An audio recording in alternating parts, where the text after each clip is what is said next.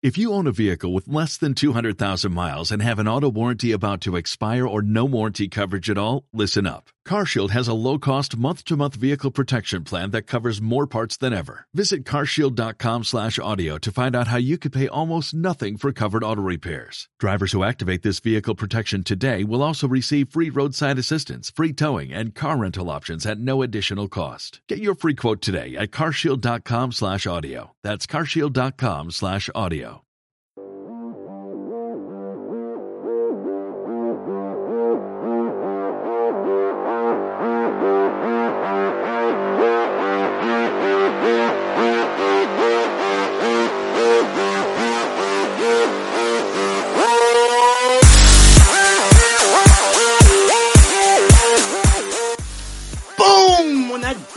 crashes in, you know it's time to begin. And wherever you are, whenever you are, and however you happen to be listening, we're so glad you've chosen to tune in to DLC. Especially if you are one of our geeks in sneaks using this podcast to power you through a workout or a run. Maybe you're in traffic, maybe you're doing chores, whatever it is. Don't you worry. We're going to be in your ear holes for 90 plus minutes with gaming goodness because DLC is your downloadable commentary for the week delivered the way we love it to be, and that is completely free thanks to our sponsors this week, Untuckit and Squarespace. Squarespace! They're bringing the show to you. DLC, of course, the show all about games and their many forms, games played on desktops, laptops, and consoles, and also games that involve dice, luck, and cardboard. I'm your host, Jeff Cannata, that's spelled with two N's and one T, and I'm joined, as always, by my friend slash co-host, slash nemesis. The guy who just might be a humanoid robot in a pleasure amusement park, Mr. Christian Spicer. Hello, Christian. Oh no. Oh no. that's how that's how they are. I've watched all of season one. If I remember correctly, that's how they all talked. Ah, we blend in. We are just like you. Nailing it. Nailing it. Uh, you are you excited about season two? Starts tonight. I am I am very excited about season two. The only thing that has me a little less than excited about season two is season twos of HBO shows tend to be my least favorite of of almost Hmm. all of them for whatever. Wasn't The Wire season two the weird one also? Um, No, season two was awesome of The Wire. which one was the Docs? Uh, I think there was three or four. Okay, well then my whole theory is out the window. I could be completely wrong. It's been a while since I've seen The Wire. Anyway, hey, before we get into the show, I just want to say real quick, thank you to everybody. I got many, many, many tweets and emails uh, of people after last week and talking about my weird meme that that went viral. Uh, I I didn't mean to throw a pity party, but I appreciate everybody's kind words. So many people reached out and said kind things. In fact, one person, hear that sound? That is a physical letter that I got. I got somebody hand wrote, uh, Damien hand wrote me a letter and sent it by U.S. Post. And uh, what a delightful thing to do. He said uh, he thought it would mean more if I got a physical thing, and boy, did it. Um, so thank you, everybody. That was very, very sweet. Um, I'm fine. I appreciate it. Uh, but uh, it was very nice of everybody that reached out. So thank you all. Um, but we're going to have an awesome show this week. You know that DLC always stands for your downloadable Cannata and your downloadable Christian. But this week, oh man, I'm so excited because DLC stands for Dice in a Large Citadel because we've got the co-host of the Dice Tower, my favorite podcast about board games, as well as narrator of countless audiobooks. Mr. Eric Summerer is here with us for the first time. Welcome, Eric. Oh, thank you very much. I'm delighted to be here. I'm delighted to have you. I'm a big fan, a fan of your show, and uh, I, I even tried to slip in a little Citadel reference there for you. Oh, yes. Uh, well, I didn't know if I was allowed to yell on the program, but I, I, I have done it. I actually did it in front of um, Bruno Cathala, the designer of Citadels, and he had no idea what was going on. And all of a sudden, I'm just, Citadel! It was, it was an interesting I love it. Experience. well, uh, Eric's show is wonderful. You guys should all be listening to the Dice Tower. We had Tom Vasel on, uh, I think, our first year of this show many years ago. Hmm. Um, but it's it's been too long getting uh, Eric here. I'm so so happy to have that happen. And we're going to talk uh, board games in the tabletop segment. But we're also going to start the show the way we always do with story of the week. Story of the week, it's the story of the week. Story of the week, it's the story of the week. Story of the Week is the part of the show where we make our case for the most important stories that happened in the world of games this week. You can always submit stories for our consideration by visiting our subreddit. That is 5x5dlc.reddit.com. And uh, lots of fun discussion this week, some cool folks, and really a lot of positivity in there. So I got a shout out for that. Uh, you guys are wonderful. Thank you very much.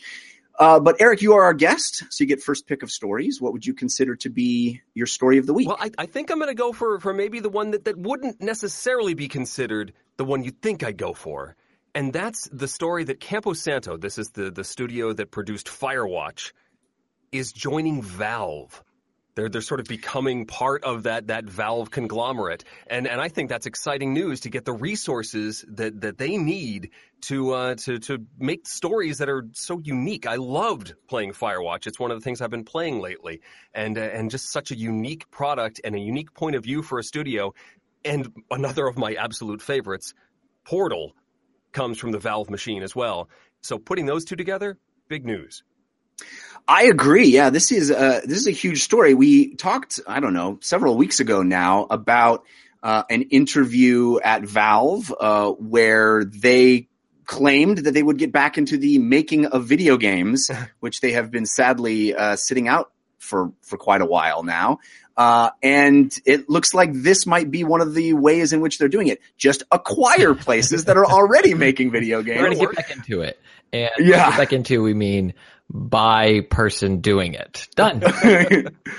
I, but I think this is very cool. I mean, certainly uh, Campo Santos's uh, statement on the subject. They posted a statement on their blog, very very positive from their perspective. They said that they in Valve they found a company that shares their sensibilities, shares their perspective on what is important, not just in games but in life, which is a pretty cool thing to say. Uh, they said that um, you know we, they feel the same way about the work as we do. And then they said, this, you may be surprised to learn, doesn't happen every day. Uh, that's an interesting, I think, bit of insight that they really, um, Campo Santo, of course, has been outspoken politically. They have, uh, I think they make the kinds of games that are really trying to do something different. They're trying to, I think, push the industry in an interesting direction and to have support of a, you know, behemoth financially like Valve, I agree with you, Eric. I think that's really a positive thing. Mm-hmm. Um, I know that we they've been working on. I wish I had the name of their Valley game. of Gods. there it is, Valley of Gods. Yeah, which it looks really good. It looks like a really interesting follow up to Firewatch. Uh, and they said they're still making that, and now it will be published by Valve and they're still going to be able to send out their quarterly review, which they're famous for doing. A very transparent studio that talks a lot about the inner workings of, of how they're making those games. Mm-hmm. Um, Eric, is there any? Do you have any hope of? With new resources, they are able to do new things, or do you kind of want this to just make them more solvent and uh, ensure a, a long life of doing kind of their thing? I, I, think stability is important. When you have a small studio, a small fledgling studio, you want to make sure that they have the backing they need to be as creative as they can be. Because, you know, taking risks is a financial risk as well. And so you, you want to make sure that they have the backing that they need to, to be successful, to take a chance. If, if they're so worried about the bottom line, then they maybe would, would be less exciting as a product. Uh, so this is good news to see them being able to do what they're, they're supposed to be doing, what they're what they're uh, known for, what they're building a brand for, uh, with the backing of Valve. It's pretty cool. Yeah, I agree, I, Christian. I think this shows that Valve, and I'm not new information, but it shows that Valve doesn't want to just make uh, what everybody else is making. That they are interested in talent that I think is a little more, I don't know, daring or avant garde, perhaps. And uh, do you think that this is we're, we're going to see more other kinds of studios like this align with them? You think they're going to sort of cobble together more ind- independent developers and create um, a larger cadre of of products like this, or or do you think this is a isolated incident? Great question questions. Uh, I don't know is the short answer. The longer answer is looking at kind of what Gabe or Valve has kind of said officially over the past couple of years. We have uh, maybe some insight that could, if we connect the red twine on our map of what is Valve up to, um, you know, and also maybe catch the Zodiac killer in the process. Um, they just, they talked about being envious of Nintendo, being able to create their own hardware and, and games that support and work with their cool feature. But then we kind of saw Steam machines get delisted and not be super successful. We, they talked about not giving up on games or game development and getting back into it. And then they've now, and also announcing their own game before this. Um, their, um, oh gosh, what is the name of that game? You mean the uh, the the Dota card game? Yeah, like their their new announcement, whatever it was. I can't remember what it's called either. And then now Yeah. they're acquiring Campo Santo, who is, you know, seemingly far along into development of Valley of the Gods, far enough to show it off. So it, you know, if we take all of that together, it seems like maybe this is going to be Valve, the game publisher, game studio 2.0. And I think acquiring these small, high quality studios makes a lot of sense, especially if over the years, you know, we've heard the rumors or, or seen, um, others of their game development team leave Valve. And so instead of, if they didn't have that talent internally and they wanted to get back into it, this certainly makes sense. I'm not sure if this plays into their, you know, envious of Nintendo position if we're going to see them double down on hardware or controllers or anything like that. But I think anytime Uh, a company that made a game I really loved joins another company who's made several of my favorite games, that has to be a good, we have to be optimistic about that, right, Jeff? Like that's, that's good. Yeah, for sure. Yeah, it's, it's you know, I don't think any of them would express anything other than positivity in the announcement of this this step. But I do think I do sense a genuine enthusiasm from the Campo Santo team about it. So it, it does feel like a, a wholly positive thing, and I I I don't think we'll see any step backward from Campo Santo. It, it- probably the opposite. They're probably, as Eric mentioned, uh, you know, bolstered by this and allowed to allowed to make the games they want to make. And I think that's wonderful to see big companies uh, investing in exciting smaller talent like that. Cool. I'm just bummed because now I'm probably gonna have to download this thing Steam everybody talks about to get this game. what they do. yeah, you, they finally got a killer app for you. Ugh, ugh, I just- Yeah. yeah. for years I've been holding out, and now it's finally time. The Steam thing, whatever. I, I, why can't everything be on Origin? Like, uh, Christian, what is your uh, story of the week? my goodness, my story of the week. It's uh, Call of Duty. Cod Blobs. Can you give me a Cod Blobs, Jeff? Cod Blops. There we Yeah. go. Um, maybe no single player, maybe a battle royale, maybe a co-op mode that replaces single player, and then uh, there's a rumor, and who knows? This seems like, and that's all kind of seems like solid rumors that like Polygon, Charlie Intel, Kotaku, other various uh, sites have all kind of confirmed themselves. And then I was reading today as I was flying home, there's a rumor that maybe the battle royale mode will come to Switch, but not the rest of the game, but every other console gets everything else. Um, Huh. Weird. but the tagline of Call of Cod Blobs 4 is forget what you know. And I think they've achieved that already. Um, I, I don't know what to expect here, but it's kind of exciting not to know what to expect about a Call of Duty, right? Like this is, it's so I interesting. guess in this way, I don't know. If, is this the way I want to not know? I don't know. I don't know. Uh, Eric, what do you think about this? I, I don't know if you are a Call of Duty player, but uh, it's certainly the the rumor is that no single player for a game that is sort of known for these big uh, bombastic campaign modes. Mhm. Um, and they're jumping on that battle royale, according to rumors. We haven't heard yet. the The official announcement will happen. I think May fourteenth is the day that they're announcing it. So this is all speculation at this point. But um, what do you what do you make of this? Well, I mean, I'm, I'm not the, the best authority on Call of Duty. I haven't played any of them, but it, when I'm facing any of these these style of games, I'm going to be looking specifically for the single player adventure because I don't like playing with other people.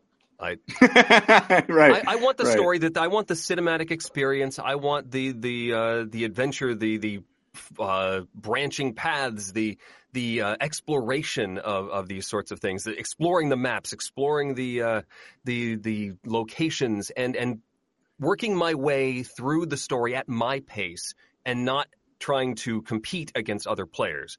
Uh, the co-op possibility sounds interesting, but the fact that there is no single player has this even further down on my interest list, uh, even though I'm, I'm, it was pretty low to begin with. Yeah, it, it's a hard thing to say that single player is going away when you have examples like Legend of Zelda Breath of the Wild and God of War just this week, these big high profile, very successful single player only games. And yet it kind of feels like this is a really strong trend that uh, a, a freight train that's that's hitting the entire industry that the way to make a game lucrative isn't to create a well-crafted single player story based campaign. Rather it is to make something that is perpetual and ongoing and that is multiplayer. That that is something that you can But monetize that can I can for we, years. can we tangent right here real quick? Because I think Sure. it's fascinating. And it will Call of Duty again. These are assumptions upon assumptions, so real stable foundation that we're working with. If Call of Duty does go this rumored multiplayer only battle royale route, do they not come out with a Call of Duty 2019? Are they doing the Overwatch, the um, PUBG, the Fortnite model of like this is a platform and we're going to keep building on it, or are they going to do a whole new one next year? Well, that is that is a great question, and I think may very well be what where they're headed, especially because according to Polygon, the rumor is that the reason they yanked the single player storyline out of Black Ops 4 isn't because they made this strategic decision that people weren't into single player. It's because it just didn't get done in time. And rather than delay the release of the game, uh, which, you know, Call of Duty's come out every fall like clockwork, they instead said, well, let's just yank the single player out and focus on making multiplayer. And if that's the case, then you, I would assume at some point you may see this single player added in as maybe DLC content Hmm. or additive content. And then, yeah, that sort of bolsters this idea of it being a platform that you can, you can add modules onto as you go. Um, but I feel like that's a much bigger announcement for the Call of Duty franchise than just yanking single player and saying, "Oh, you only have to buy it once, and now you're going to, I don't know, pay a subscription fee or pay a yearly, uh, uh, you know, re-up fee or, or whatever they would do or whatever. You know, I mean, what, what was the stat that Fortnite made eight, 21 million, I don't know, millions, millions and millions of dollars on the iOS version in a month. And there's nothing to buy that changes the game, right? It's just a Yeah. hugely popular game with well done art style and cool aesthetic. Um, yeah. Yeah, it, it it's a it's an interesting time for games because this is this weird inflection point. My question to you, Christian, is as somebody that plays a lot of battle royale games, you you know you played a lot of PUBG and sort of now I've played a lot of Fortnite. Do you do we need more battle royale modes? Is is this a mode that is just essential now? Is it not? It's not a type of game that you want to play. It's more like it needs to be a mode in every game. I, I, I do want more battle royales because I think someone can can make something better and more interesting. I'm not content with like these are the two juggernauts and this is the best it's ever going to be. Um, you know, I, I like you can look at the fighting game genre. Do we need anything else other than Street Fighter? You know, or whatever example you want to look at. And there's been I'm very glad that we have Dragon Ball FighterZ um, and some of these other games. And I'm glad Mortal Kombat went the direction it went, and it wouldn't have if not for the creativity of other games in the in the space. Um, and I think Radical Heights is doing some cool things um, in the battle royale genre as well.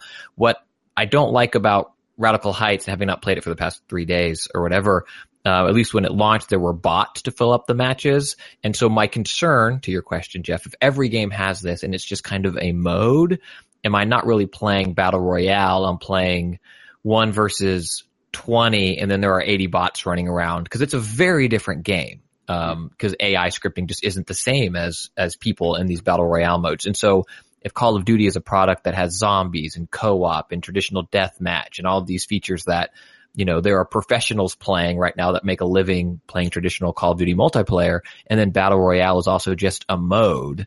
How robust of a mode is it? And what's the player base going to be? And if I'm waiting a long time to get into games and, and stuff like that, then it will hurt. But I, I do think there's room in the quote unquote Battle Royale genre for many more competitors and a few more to do it well. Will there be more than that that don't do it well? I mean, yeah, right? there's bound Yeah. to be. There's bound to be. Uh, Eric, you've already mentioned that you know this isn't exactly your game, but I wonder if more in the abstract, the idea of something that has traditionally been sold at $60 and there's been these two big pillars of what you purchase, right? There's the multiplayer side, which is big and robust and sprawling and has, you know, gained, uh, breadth and width as it, every in every iteration. It's Yeah. been expanded upon, and it's a huge thing. But also, there is this single player side that has also gained breadth and width, and has you know uh, these are big productions with Hollywood actors. You know, we've seen Kevin Spacey and and you know on and on and on. It's it's a big deal these single player campaigns in Call of Duty games. Yeah. To to take that out from a product like this, and yeah, it sounds like they're replacing it with a different multiplayer mode, but do you think that we need to see them announce a different price point Hmm. here? Because a, a Fortnite is free, a, a PUBG is what, 30 bucks? Yeah. Uh, these types of games tend to not be full 60 price games. So $60 games. What, what is, what is your take on that? Yeah, you know, I guess I hadn't really thought of, of offering it at a lower price point. That that would make sense because it it has uh, you know has less in the box. Uh, I'm more concerned about what segments of their audience they're going to appeal to now. I mean, we've Hmm. we've essentially said I'm a single player guy, um, and then there are others I'm sure that buy these boxes just for the multiplayer, just for the the death matches and and to play against other people online, and don't care a whit for for the uh, the single player campaign. Yeah. Uh, and and so they're essentially saying, well, we're going to pay attention to this segment of the audience. We we you know maybe we'll get to you guys that like the uh, single player stuff later. Um, Well, yeah, that, that second segment of the multiplayer uh, community is where the money is perpetual, right? The Mhm. single player people buy something once, play through it, and they're done. The multiplayer people are, are engaged, I think, more perpetually and therefore can theoretically be buying more things to continue that journey. I don't Sure. agree, Jeff. I gamefly these games and play the single player. right. Yeah. Mm, I don't even buy them. It it it ugh, it does. It hurts my heart a little bit because I really do enjoy the the roller coaster bombastic uh, thrill ride that these campaigns are. And what was the last? Not World War II was fine. It was trite and whatever, but it was still it was a very well done trite World War II movie. The one before that, Advanced Warfare. Whatever that one, the the name it, was, it had a bad name, but that campaign I thought was incredible, like really, really one. well done. Yeah, the The future one one. that took place in the future with space battles and stuff. yeah, it was Yeah. really well done. See, I haven't played them in a while, and and that maybe that's telling because I'm in Eric's camp here, where I I've always played Call of Duty for its single player campaign, but I haven't played the last couple. So maybe maybe a we are albatrosses. We are you know the the not the where the zeitgeist is right now, and Yeah. b maybe also we are a trend, or at least I'm a trend of. I haven't played it in a couple of iterations, so maybe they're that they're seeing that fall off, even the engagement in the single player. I guess I'm not really surprised at this decision. I'm just disappointed, Jeff. yeah, yeah, which is so much worse. it's so much worse to be disappointed. Um, my story of the week, I'm gonna pull a, a me and and combine two into one because uh, both of them happened at uh, the same event called Reboot Develop. We got a couple of interesting uh, bits of information. The first one very much ties into what we've been talking about about battle royale modes. Uh, I think we talked on the show. I don't know a couple months ago about Housemarque, the people that have made a bunch of really cool uh, arcade shooters for PlayStation, including Resogun and Dead Nation. Uh, they're a Finnish developer, really, really cool stuff. I, I, I man, I dig their games so much. But they announced uh, a couple months ago they were done. They, they said arcade is dead. Uh, Nex Machina, which was their most recent game, which man is so cool. Uh, they said would be their final arcade game. They were moving on to do something else. And it sounds like, based on some kind of cagey answers to uh, interview questions, that this presentation they made at the Reboot Develop 2018 uh, conference, uh, their new game Stormdivers is going to be, drum roll please, a battle royale game. Um, so, here, you know, here we are, right? Like everybody thinks they need to make a battle royale in order to survive. Uh, and there are some good developers working on this stuff. So I can't just say Housemarque you know, what are you doing? I feel like maybe they are the guys that come in and make the great version of this that has something fresh to contribute. But boy, it sure seems like everybody and their brother is jumping on a bandwagon that has already sailed, to mix my metaphors. uh, Eric, uh, too many, too many battle royale games, or is this like anything else? I mean, even in board gaming, right? Everybody's got to have their deck builder when deck builders happen. You know, exactly. And, yeah. and, and well, I mean, what happens is, is that you get a bunch of copycats, um, but then you also get the innovators. You know that even we, we sort of deride this this jumping on the bandwagon thing, but it does usually produce a couple of offshoots that are worth their while. You know, if you throw this many this amount of resources into a style, into a genre, you're going to get something good out of it, but you're also going to get a lot of derivative stuff. Yeah, yeah. I guess it's the you know it's the game du jour, right? It's it's the uh, the thing that's making all the money. People are excited about it, and uh, these things happen cyclically. And yeah, you're right. So you, you I mean, there's the Fortnites of the world that really seem like it, it's brought a breath of fresh air to PUBG. Christian, what's your take on this?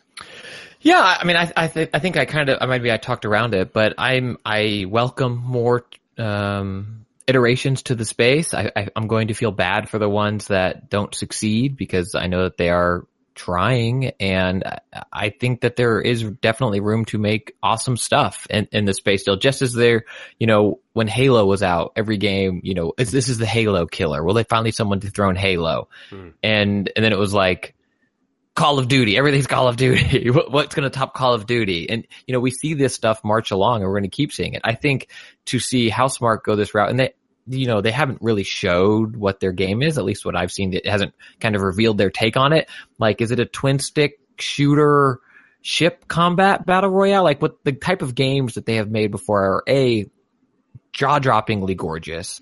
Um, and B, very intense, like that arcade style thing. So I'm, I'm curious if they kind of roll some of that pedigree into a battle royale. That could be something incredible. Or, you know, maybe they, you know, they, they pull, um, uh, uh, oh, come on, brain's not working, but Killzone to Horizon Zero Dawn, you know, just a total genre shift for that studio. And it's like, they're making Yeah. an open world game. They don't, they don't do that. Killzones are so linear. They're never going to do it. And then it was our favorite game of the year. So, um, Guerrilla is what you're thinking of. Guerrilla, Yeah. yes, thank Yeah. you. So I will give them the benefit of the doubt until the game comes out and hopefully it's great. And if not, then we, we won't play it and we'll move on, right?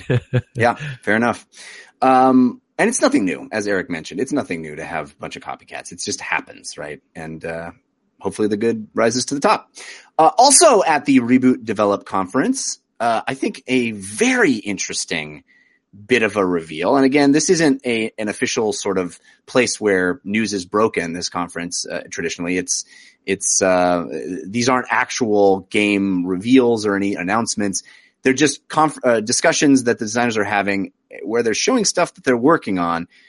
So we don't have all the details about this, but uh, the original Assassin's Creed creator, Patrice Désilets, I believe it's pronounced, uh, Patrice Désilets, uh, he is showing a game we know that he's been working on since at least 2015 called uh, Ancestors the Humanoid, excuse me, Ancestors the Humankind Odyssey.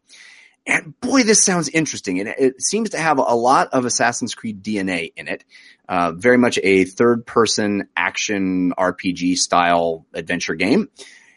But what was shown was that at least at a certain point in the game, you play as an ape, uh, moving through jungle environments, leaping from treetop to treetop, much like the characters in Assassin's Creed, uh, you know, move effortlessly, climb effortlessly. But now you're an ape doing it, and there is some sense of a natural hierarchy in, you know, in the in the in the the in Mother Nature, where small things eat big things, and big things eat even, you know, and bigger things even small eat big things, things. eat big things and big Yeah, things eat yeah. small things and Yeah, Mersey notes and dozy notes, you know, the whole thing, yeah, all the rhymes. Uh, anyway, I'm really jazzed about this this concept. I it may just be uh, Assassin's Ape or Ape's Creed, whatever whatever you want to call it, but I love the idea of somebody just thinking outside the box and saying, "What if we're not even human?" Uh, Eric, did you did you see this? What, what is your take on playing as uh, a pre-human creature? Oh, well, it's certainly uh, something I haven't done before. Uh, to to hear about some a, a game that's going to let me fly around the treetops as an ape that that sounds exciting. I haven't seen the gameplay footage yet, so uh, this is something that I definitely want to dig into, though. Um, yeah, there's no footage actually. They they were very uh, locked down as far as uh, letting people video it, but it was a bunch of descriptions of what was seen. So uh, we don't quite know. Like I said, this isn't an official announcement, but man, it's got me so intrigued. That's fascinating, and and it's uh, such a, a, a ripe um, world to, to get content from. The entire animal kingdom. Uh, you, the, there was a mention of of this only being volume one, and possibly Yeah. exploring other avenues of the animal kingdom. That could be pretty neat if they get the physics right and the uh, the the lifelike movements of the dif- these different animals. That could be a blast. Yeah, I mean, if I'm basically playing those new Planet of the Apes games, you know, if that's Huh. the experience that I'm ex- having, like wh- where I have a, uh, a civilization of apes, and you know, that that sounds rad. Um, Christian, what do you think about this? Well, if humankind history has taught me anything, the first one will have a lot of promise, and the second one will be the one that nails it, right? like that's uh, We'll be Oh, like, you this, is, this is pretty cool, but I'll wait for Assassin's Creed 2 and then all the Right. iterations off of that. But it is, it's a genre or a time, a character type, not a genre that hasn't really been explored. And I think with the success of the modern Planet of the Apes films, and even before that, the success of Planet of the Apes as a franchise for so long, I think it's interesting that we haven't had this intelligent, you know, there are characters like Winston and, um, Gorilla Grodd, Grodd, Grood, Gorilla Grodd. um, Rude. Brood in DC, and, and you know, there's examples of these hyper intelligent apes that I think could have cool stories built around them for video games. Um, in terms of video game mechanics, like, okay, we want someone that can swing. We're making a game. It's like Uncharted, but the character needs to be able to climb anything, swing on any vine. Yeah, it's an ape, right? like we have, we have that. If Nathan Drake can jump 80 feet and throw a grapple and land on a branch and swing across, and I'm okay with that, I should be okay with an ape having hyper intelligence to be a protagonist for a video game and then also doing that stuff. I think it sounds, I think it sounds like a really, really cool take on an adventure game. I hope they don't cop out and just give you quests. You know, like I, I would love for it to embrace this uh, pre-verbal kind of communication. Like it would be interesting if you had to sort of, uh, I don't know, figure out the kinds of things you need to do based on context clues and environmental clues, rather than walking up to an ape and it going. Ooh, uh, uh, and then there's like subtext where it's like, I need you to go out and get four pelts for the family, you know? They could hold up Wile E. Coyote style signs. there you go. Yeah. Don't look down. Uh, yeah, exactly. Anyway, I'm, I'm excited about this. I don't know when we'll hear more about it, but it sounds like uh, his team has been working on it for several years now. So maybe this is more of an E3 type game. Maybe it's farther out. Who knows?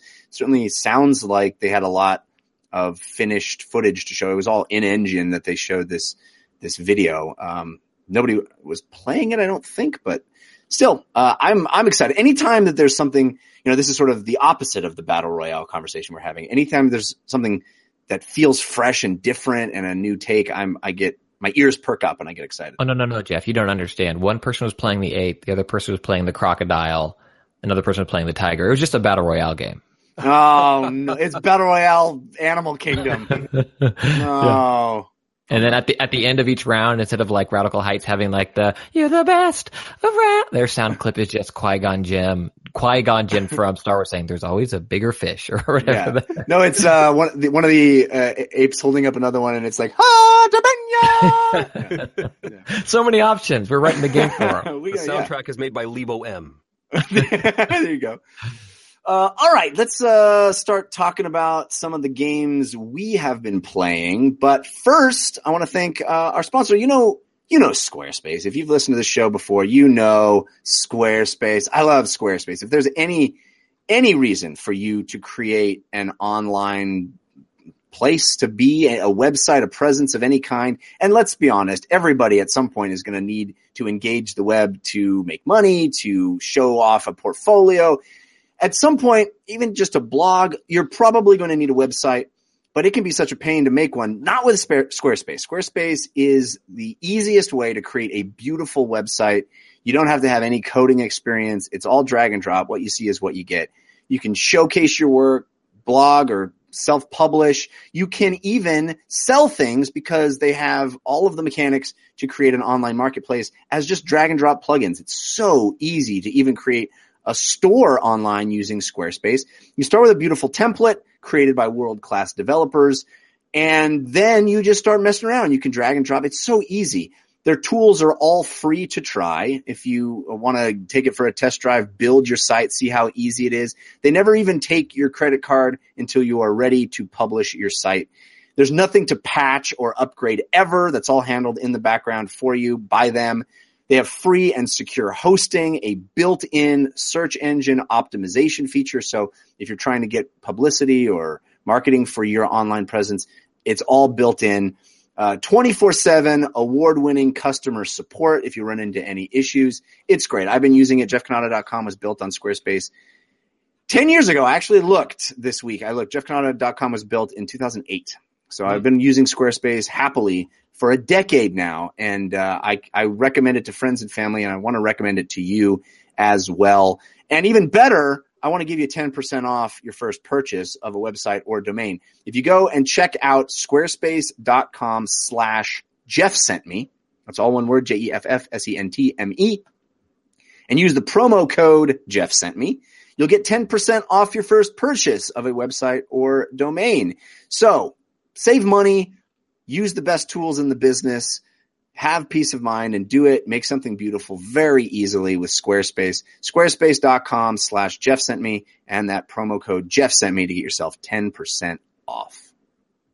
Ooh, what you playing this week? Could tell us. Ooh, what you playing this week? Could tell us on the playlist.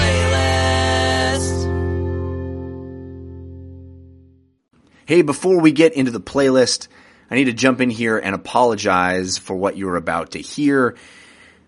We had a major crash right at this point in the recording, and we had to start things up using a method we don't usually use. And so the audio is going to sound really bad uh, from this point forward in the show. It's certainly listenable, and uh, I think we have some really awesome discussions. Eric talks about some great tabletop games later. We talk about Labo and some cool stuff coming up. I think you'll enjoy it, but it does not sound great. It sounds blown out and weird, and I apologize. We will uh, do our best to prevent this from happening in the future, and I hope you're able to still enjoy the rest of the episode. I think it's a good one. Thanks for listening. Uh, it is time now to talk about the games we have been playing, and uh, let's start with something from the Wayback Machine because Eric, you've been playing Super Metroid, the classic. Uh, are you playing it on the SNES Mini? I did. I finally got my hands on one of those little devices, and I've been showing the kids all the games I used to play. And the one I've been playing that I have to play for me is Super Metroid. What was it? 1993, I think. Yeah. And uh, I'm I'm loving this game just as much as I did when I played it the first time. And it the distance is so great. I haven't played this since the original Super Nintendo, and I uh, I'm remembering vaguely things, but certainly nothing as as detailed as you need to have for for Metroid knowledge. So I'm really exploring this like it was the first time, and Hmm. uh, and you know I come up against a boss. and I'm like, oh, I, can't, I don't remember how to do this. I can't you know can't defeat this guy, and then I remember some little trick that I I oh yeah if I if I use the the little electro beam on these uh, flashing things in the corner, I can zap this guy, and it's an easy win. But I don't remember that when I first run into these guys, and, and uh, so I'm I'm not yet done. I'm I think I'm three out of the four mini bosses complete, and still having a blast playing through this classic. Well, my, my big question is, uh, you, you have two sons, right? Yes, Uh, how are they reacting to uh, something as as old and and uh, before their lifetimes as, as Super Metroid? Uh, I, I think they're they're enjoying it. I mean, it, they're not they're not approaching it saying, "Oh, this is this is so beyond us. This is terrible." They're they're they're seeing it for what it is and and appreciating the challenge of it. Uh, both of them have started their own uh, save games, uh, working their way through it, and and are uh, having varying levels of success. They are they're more Kirby players. Uh, they haven't haven't enjoyed. What I really was disappointed was they don't uh, they aren't into Zelda yet. I said, Hmm. here, here's Link to the Past. This is the best of the best of Zelda. uh, and and uh, they they haven't really taken to that. I think I'm going to have to start playing through that once I finish with Super Metroid. Yeah, I'm I'm definitely anticipating that kind of thing with my own kids. Uh, you know, my, my son's only one and a half, so we're still a ways off from from that happening. But I, I you know, I look at something like God of War and eh, how just incredible it looks, and I'm so bowled over by the visuals of of games that happen now, and that's just going to be the baseline for my kid. Like that's the that's the least good a game is going to look in his Yeah. his lifetime, and I wonder how he will, uh, or and my daughter who is about to be born, uh, how they will react to these older games. Is like, will they hold up? Is that is that something they will bounce off of simply because it feels old? Well, I think there's there's certainly a connection to app games. There's a lot of stuff on the iPad that my kids have played, like Robot Wants Kitty, that is very similar to the stuff you're seeing in in uh, Super Mario World or Super Metroid, Right. and and isn't that far off graphically from what you're seeing there. So I think there's more of a connection than than you think. Yeah, I guess that's the biggest gift that uh, Minecraft has ever given the world is introducing a bunch of kids to blocky graphics. Yes. yeah, I love it. Um, you mentioned you've also been playing through Firewatch, which have. Uh, is a wonderful game. Yeah, we talked about that uh, during the news segment. This is one that I'm I'm also several years behind on, but uh, Rich Sommer, the the voice of the main character Henry, uh, sent me a code when I first got a PS4. He's like, "You have to. Here you go. Tr- you know, play my game." And uh, I I just really loved the uh, the vastness of the whole thing and the quiet nature of the storytelling and how you really barely see anyone else other than just the first person perspective of Henry, and it's all told through the dialogue and the and the story unfolding that way.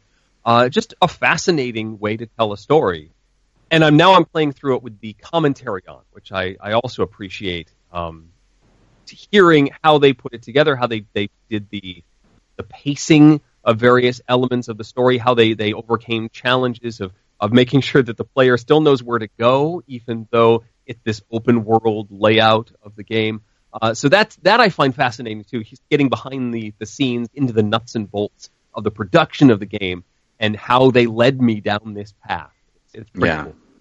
Yeah, it, it is cool. And and for a while there, it seemed like there were a number of games that were trying to do something like that. The, the idea of sort of DVD or Blu-ray special features in a video game, and I, I think that's kind of fallen off. That you don't see that happening too often anymore. But there, I think I think um speaking of the Campo Santo's Valve connection, I think Portal did that. Didn't Portal do that? They and uh, yeah. yeah, a couple other games, and I, I would love to see that more. I, I think that is such a. I agree with you. I feel feel like that's such a interesting, uh, you know, look behind the curtain, and uh, I wish that that trend would return. But man, Firewatch is such a wonderful experience, and it makes me so excited for what Valley of the Gods is going to be. Those Oh, yeah. guys are great. Yeah. Uh, and then I'm not familiar with this game. You put on Returner 77 on your playlist. Yes, Returner 77 is an app game. Uh, I'm playing it on the iPad. It is a uh, it's one of those escape room click puzzle adventures, kind of like the Mm. Room or or the um, Forever Lost series. I, I adore. This one is not as good as those. It, it's flashy. It's this uh, you know you're you're working your way through an alien spaceship and and trying to solve different puzzles uh, to to escape basically. But it it's more flash and less smoothness. Um, it, it it lacks a little bit of the polish, and some of the uh, puzzles are frustratingly difficult. And what's really driven me nuts is that there is a hint system in the game that I was needing help with. Uh, there was I had to turn a crank, and I didn't have a handle to turn the crank. So you know you have to go searching for the handle. I couldn't find the handle. I couldn't use another handle I had used somewhere else, and so I asked the hint system, hit the hint system button, and it said, "Oh, you need to turn the handle." Like, well, okay. okay, so what? I hit the button again, and it went through this processing thing and basically skipped the puzzle. Said, "Oh, you need extra help? Puzzle's over," and it just Ah. moved the story forward. And no, I wanted. Okay, I realize I asked for help, but you're supposed to at least show me what I didn't do. Don't just skip it entirely. Right. And that I, I had to put the thing down, and I just like how frustrating is that? I hate having the the puzzle ripped away from me. Even if I'm asking for help, I want to actually see what I missed. What did I not do? Um, it's annoying. So I, I can't. If you if you have nothing else uh, and you're a huge fan of of puzzle this this style of game, you've played all the room games, you've played all the Forever Lost games, everything from uh, glitch games. Fine, play Returner seventy seven to get you over the gap. But I I'm more frustrated than I want to be with this. one. I think that brings up a really fascinating conversation that we've never had on this show before, which is how difficult it is to do good hints. Mm-hmm. You know, hints are such a subtle art because you're right. You don't want you don't want the game to be like, here's how you do it. You know, you want it to kind of nudge you in the right direction. And you definitely don't want what you were talking about, where it's just like, oh, you don't have to do that anymore. we know it's hard. We want you don't have to do it. Oh. But but you know, you what you want is that feeling of giving you just a nudge, just the the the tiniest bit of w- where should I even be looking? You know, Hey! what- Hey, listen. Yeah, exactly. Abby. Right. Yeah, and and I don't know. I get so worried about uh, ever engaging into a hint system in games that offer it because I'm so I, I have so little confidence that they ever do it right or well. Right. Yeah, yeah. No, Yeah. yeah. you almost don't want to use it at all because you're afraid they're going to take that extra leap. Uh, I mentioned the room games; they do it extremely well. There's sort of multiple tiers of hints, and if you haven't made any progress in a while, it, it the little question mark lights up in the corner of the screen, and if you hit it, it'll say, "I wonder what's up with that cabinet in the corner." Mm. Which is that's great. Oh, so I should be focusing on this corner of the room. Perfect. Thank you. And that's Yeah. usually enough to get you back on track. And then if you're still having trouble after I think about a minute or two, the thing lights up again. And you have to then engage with the hint system. And then it might say, that drawer looks a little funny. Yeah. And it still doesn't spell it out. It just keeps focusing you, and the, and the focus gets narrower and narrower until eventually you find the hidden switch that's underneath the drawer. right. Um, yeah, that's that- great. that's much better than whatever this was. I, I think they're trying to be helpful, but it just uh, The other thing about this that I'm noticing in modern games, uh, especially, even God of War has this uh, uh, an example of this. But games like uh, Uncharted and and others where you're dealing with a lot of uh, NPCs that are hanging out with your allies that are along the ride on your journey. Um, they will sort of volunteer up hints without me having to ask.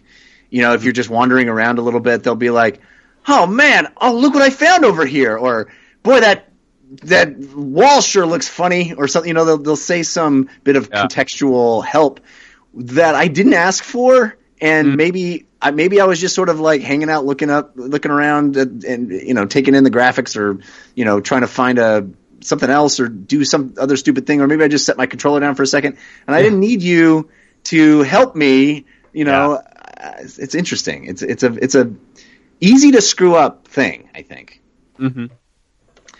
Uh, very fascinating. Eh, Very cool. Um, Christian, let's talk a little. I keep bringing up God of War. It's God of War release week. I know we went deep on God of War last week uh, when Andrea was here, and I hope everybody listened to that episode. And if you didn't, and now you've played it, go back. We did not spoil anything, and we will continue to not spoil anything, uh, story wise at least. But I, I think we can talk a little bit more specifically because now the game is out about some mechanics me- mecha- mechanism. See what I did? I'm still going to Um, challenge you on that, but go ahead. Mechanism, mechanism stuff.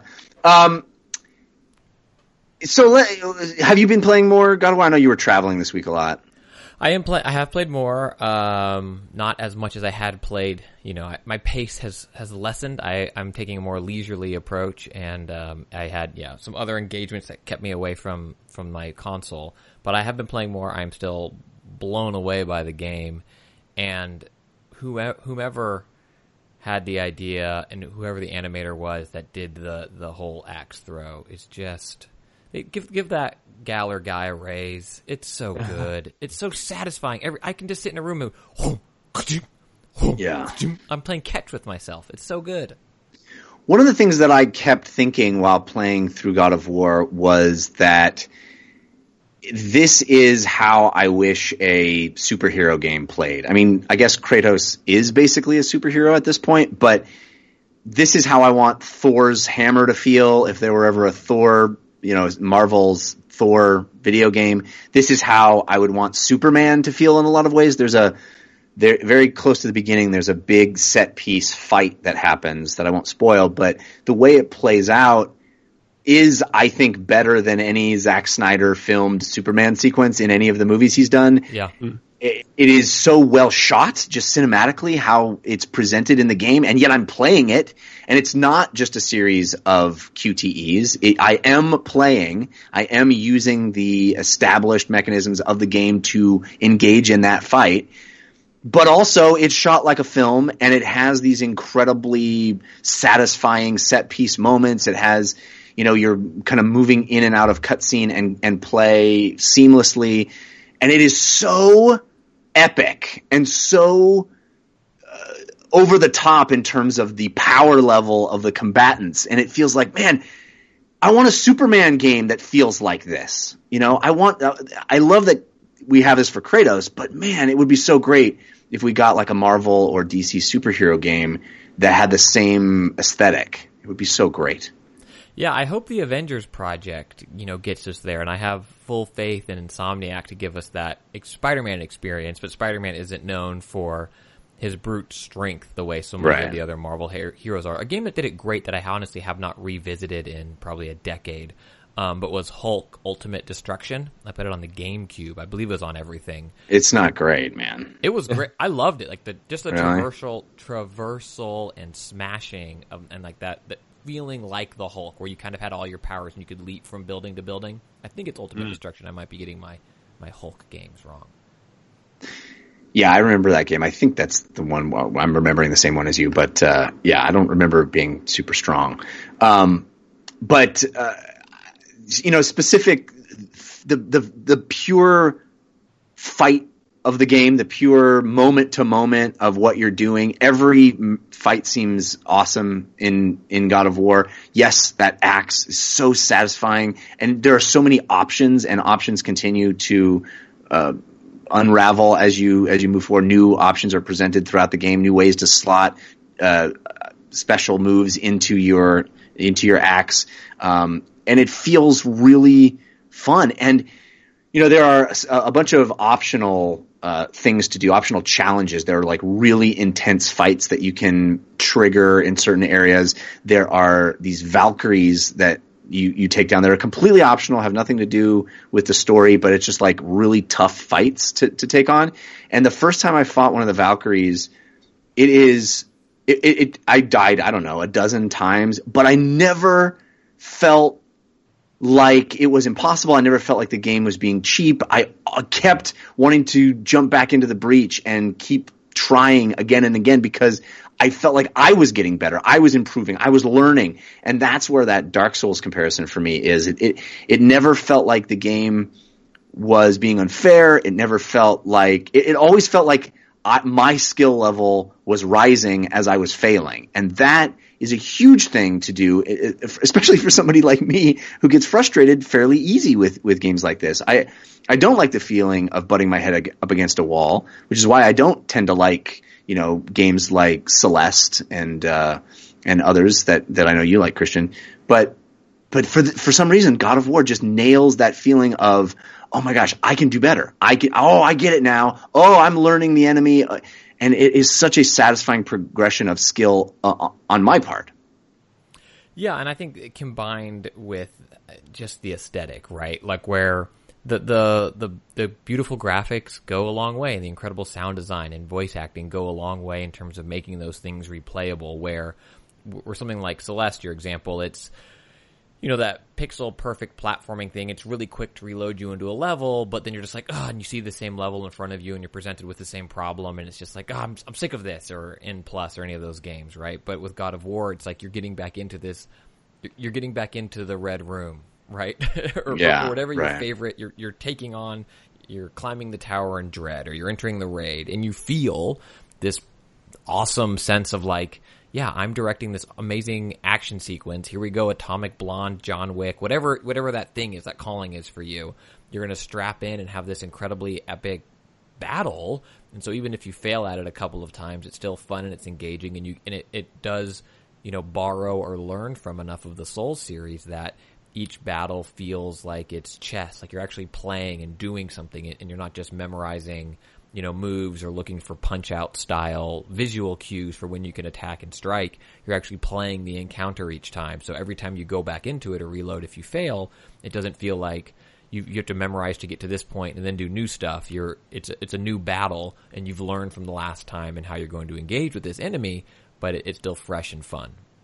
Yeah, the decision making is so strong. Every every moment feels like I have a variety of ways to to tackle this problem, and it's it's just so well made, top to bottom.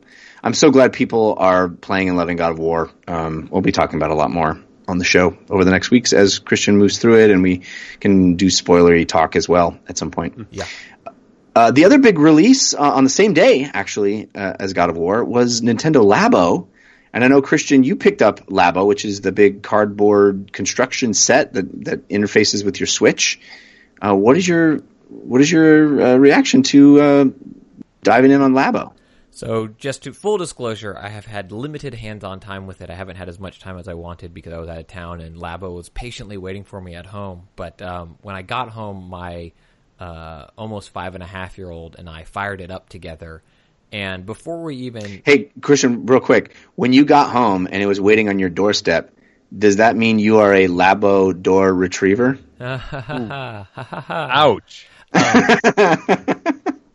my I dog nailed it, is nailed it. my dog is a chocolate Labo door retriever, and she actually went and got it for us, so it worked out really well. Very good. Um, I thought you had, I thought like our audio failed again. I was like, oh, what are we doing?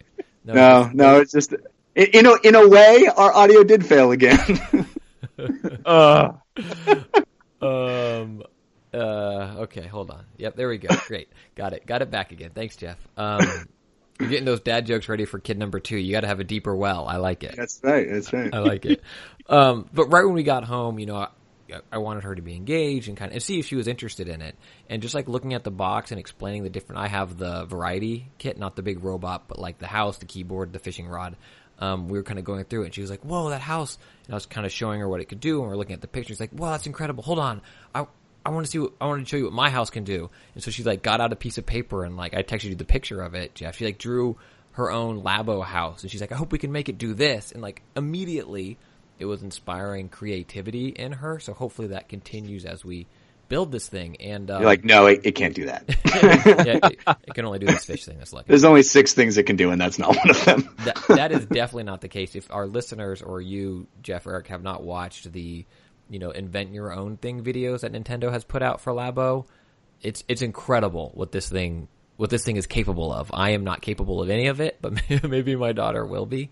Um, but immediately upon opening the the box and diving in and going through the game, and, and we're building the fishing rod um, experience right now, which is fairly lengthy in terms of the steps required to build the rod.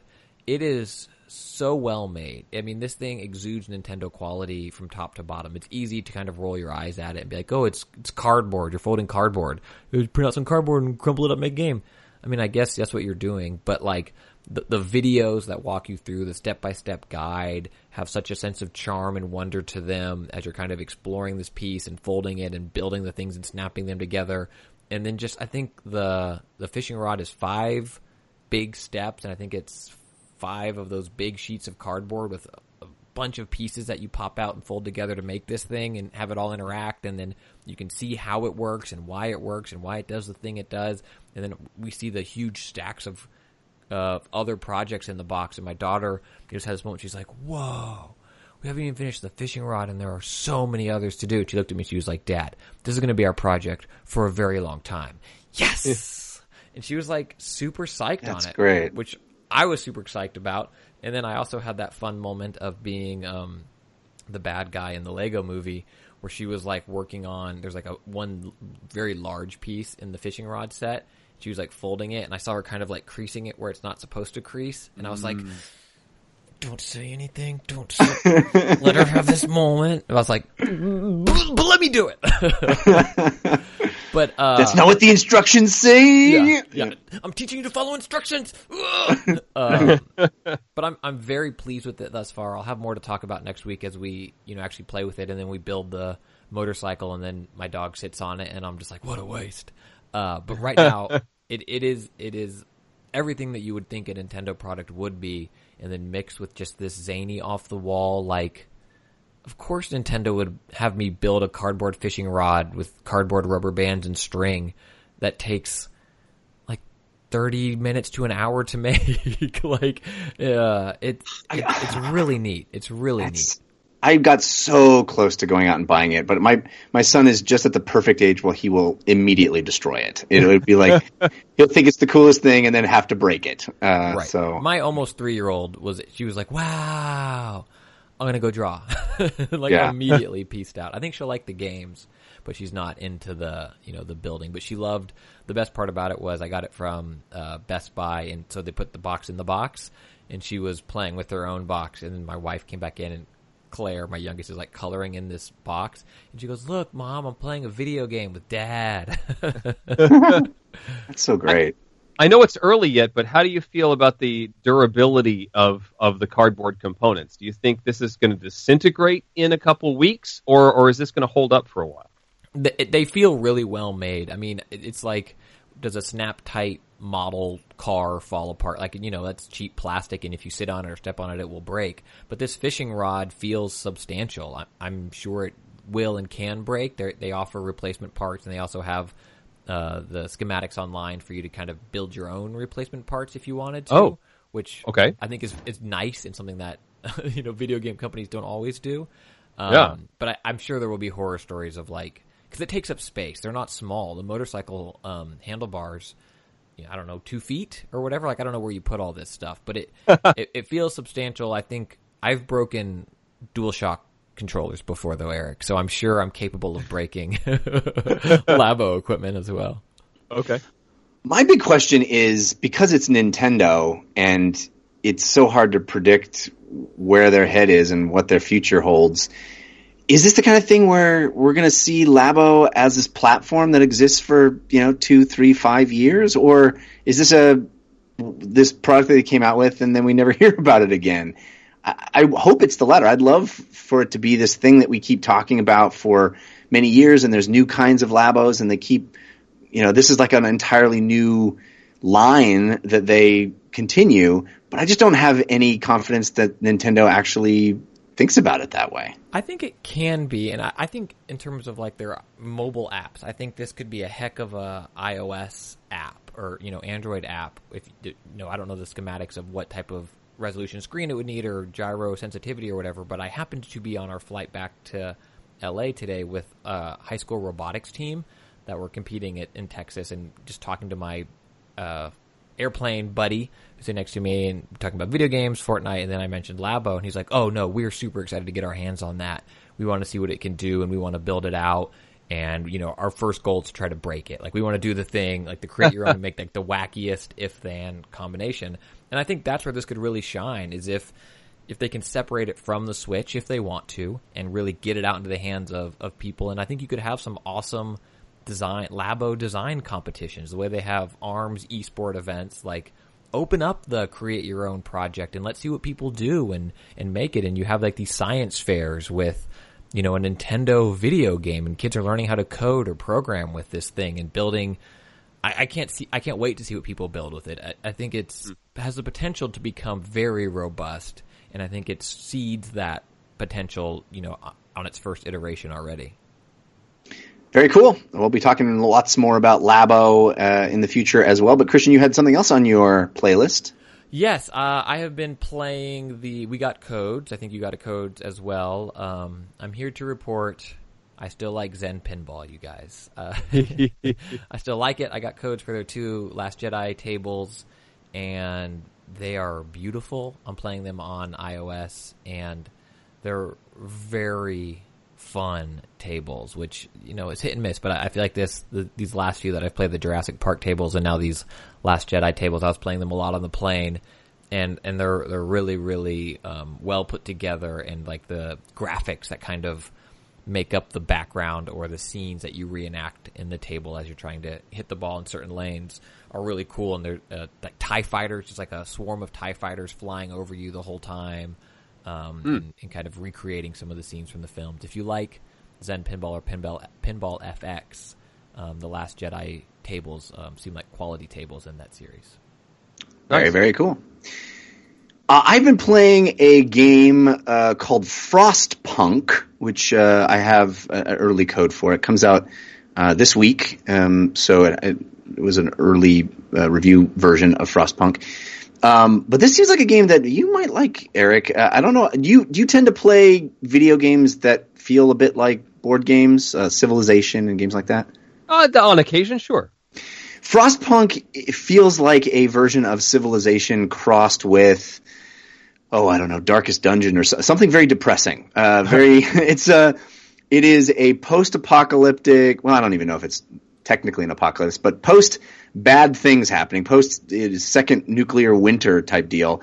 The whole world is ice. People are fleeing uh, London and trying to establish a new society in the middle of frozen wasteland, and they manage to erect a uh, a, a heater, a heater that will keep them warm and alive. And you have you're in this sort of this this crater uh, where uh, in the center of which is a heater that runs on coal and it is barely creaking along keeping the people in that village alive. And it's a you know a civilization style god game where you're building out uh, the city and trying to keep every all the citizens alive by building structures and uh, maintaining uh, mining and resources and and uh, developing laws and creating this society from scratch.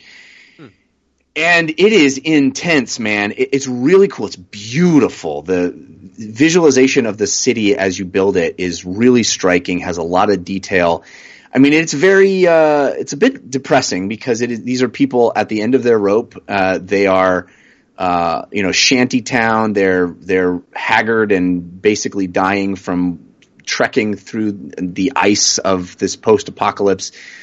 And they're willing to do anything to survive. And in fact, a lot of the laws and rules that you can establish from your society, for your society walk this line of how, ruthless do you want to be to these people? I mean, you can force them to work 24 hour days. You can create child labor laws where they force their children to, to, to work, or you can try to protect children. You can, uh, switch out their food for just soup and make them just eat soup instead of, because that's, you know, can feed way more people, but it's dark, man. It's dark.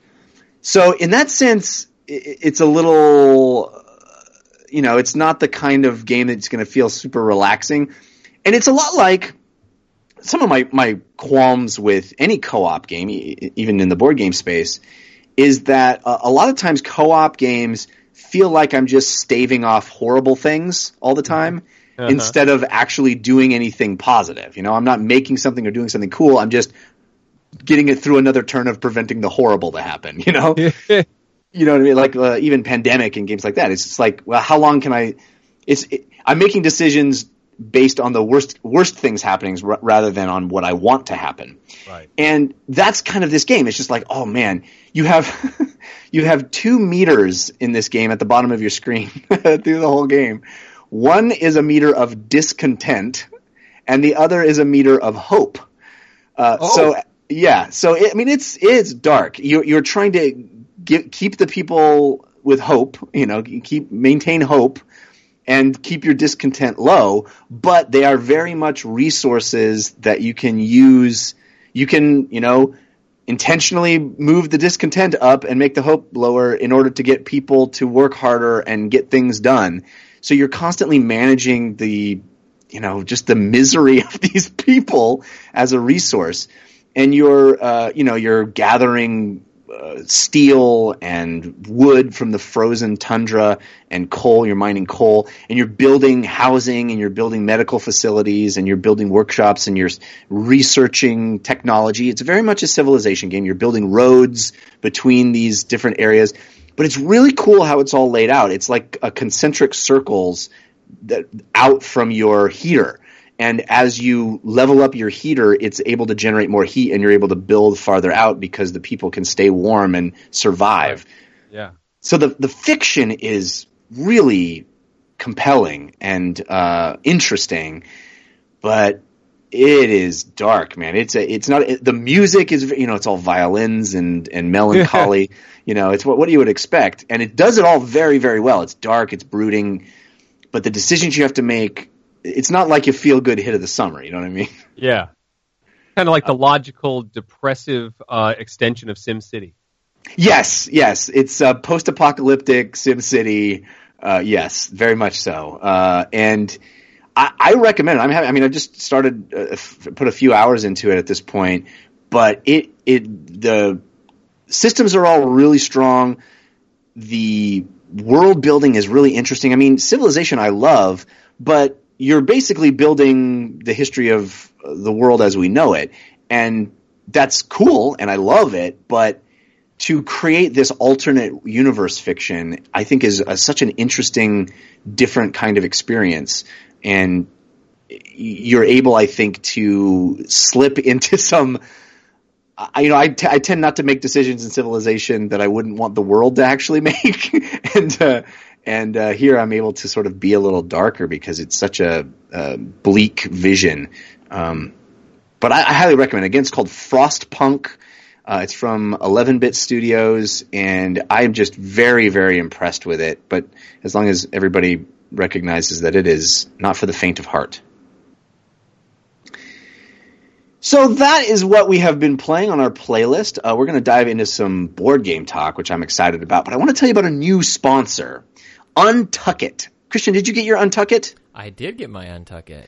So did I, man. I'm so impressed with my Untuckit. Untuckit is a uh, a clothing line, uh, and it's if you're like me, uh, you you know you you tend not to tuck your shirts in.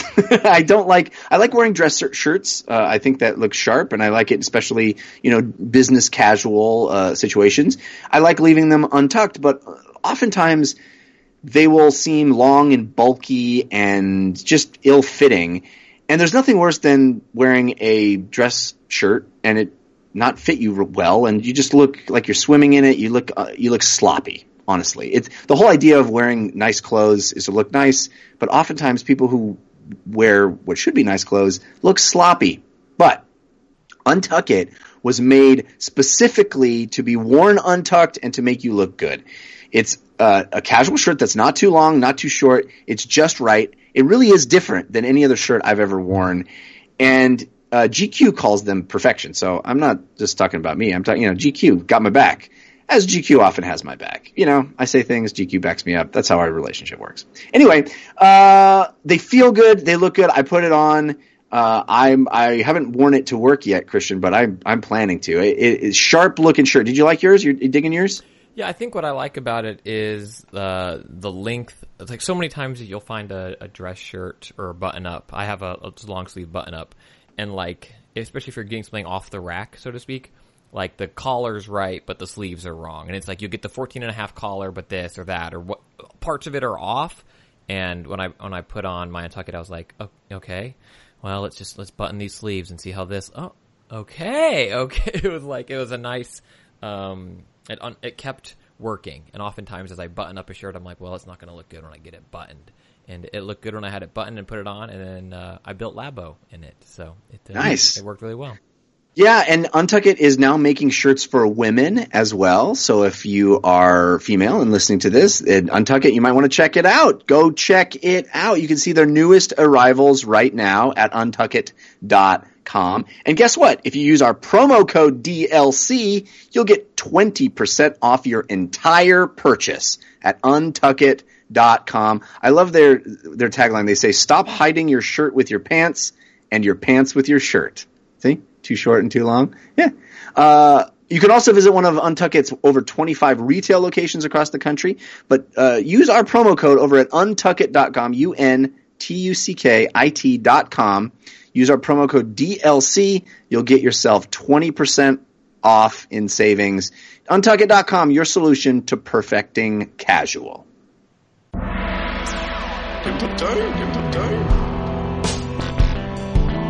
Right now, right now.